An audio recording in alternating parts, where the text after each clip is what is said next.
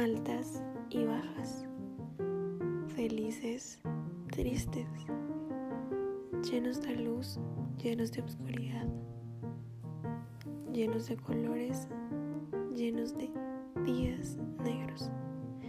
En este podcast quiero contarte cómo Dios va transformando nuestros días y nos va acercando a Él para tener una relación fuerte